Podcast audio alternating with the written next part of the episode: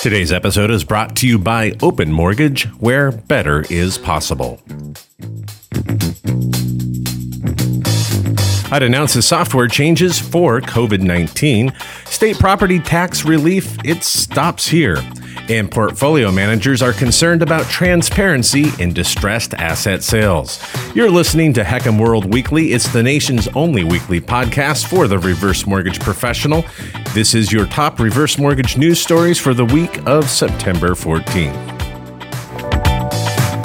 FHA, or the Federal Housing Administration, announced Thursday that the Home Equity Reverse Mortgage Information Technology, or HERMIT system as we know it, has received some software updates and will allow the reverse mortgage servicer to submit their extensions under the provisions of the presidentially declared national emergency that as a result of the COVID 19 pandemic. This, according to a recent story in Reverse Mortgage Daily.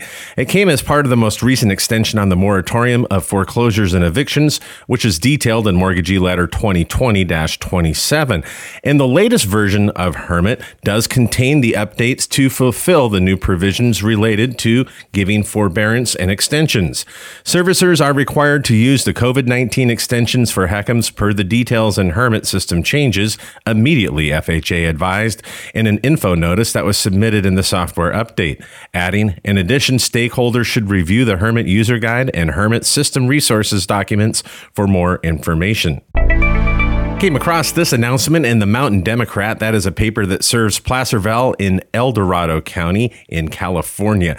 It announced the state controller's office is receiving or accepting applications for the deferment of 2020 and 2021 property taxes, which will be available later this month. The Property Tax Postponement Program, or the PTP program, is administered by the state of California's controller office, and it does allow those who are eligible to postpone payment of property taxes on their primary primary residence. To be eligible, the homeowner must be at least 62, sound familiar, blind or have a disability, and own and occupy the home, and have total household income of $45,000 or less, and have at least 40% equity in the home and meet other requirements. And here is the part that every reverse mortgage originator is going to want to pay particular attention to. That is, when is repayment due under the property tax postponement program? Well, it becomes due when a homeowner moves, sells, transfers title, defaults, refinances, very similar to a reverse mortgage, dies, or obtains a reverse mortgage. In other words, if you run into a homeowner who is looking to get a reverse mortgage and they're in a lower income bracket, you want to make sure that they're not on a property tax postponement or deferral program because it would trigger repayment, at least here in California. And in our final story for this abbreviated edition of our podcast, portfolio managers have concerns about a lack of transparency when it comes to distressed asset sales. This comes from DS News. It says that turbulent times create opportunities for investors, but also uncertainty. So, how do you identify what is a potentially good investment versus a risky bet? Operational expertise and a track record should be required from the investors who are presented with the opportunities during these unsettling times. And asset backed investments can provide an excellent return and reduced risk if sourced, priced, and managed effectively.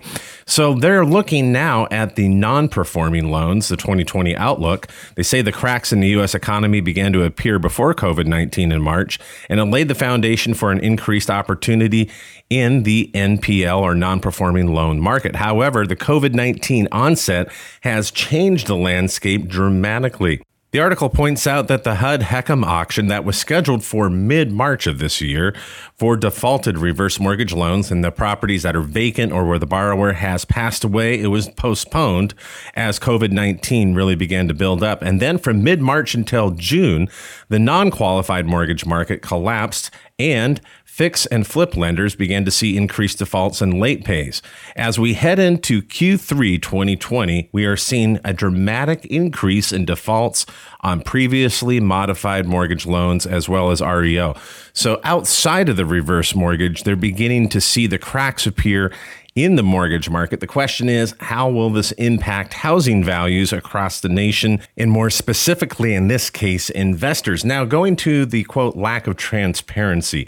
Many portfolio managers are beginning to feel that there is, in fact, a lack of transparency on how the COVID 19 will play out over the next 24 months. And that's a big concern. Portfolio managers base their models and expectations on assumptions generally agreed upon by their peers to forecast cash flow and performance. But there is very little consensus on what the next 24 months or two years will look like, and that is causing the forecast models to vary widely. The most recent long term mortgage default projections in the models from most analysts is now hovering around a 7% default range, along with an unemployment rate anywhere from 9 to 12%. Mortgage defaults will most likely hit FHA the hardest, along with formally modified mortgage loans. However, the long term numbers will depend upon one, the expiration of the supplemental unemployment benefits that occurs at the end of July, that's already happened, and two, a further increase of unemployment rates, continuing jobless claims, and three, a potential decline in home values. And that concludes another episode of HECM World Weekly. We want to thank you for joining us and to let our Apple users know if you're on iTunes, you can listen and subscribe there as well. If you have not been there already or listening to this podcast at hecmworld.com, be sure to visit. There you can find our latest weekly video commentary and analysis and weekly articles. Be sure to return next week for more reverse mortgage news on the go here at HECM World Weekly. I'm your host, Shannon Hicks, signing off until next week.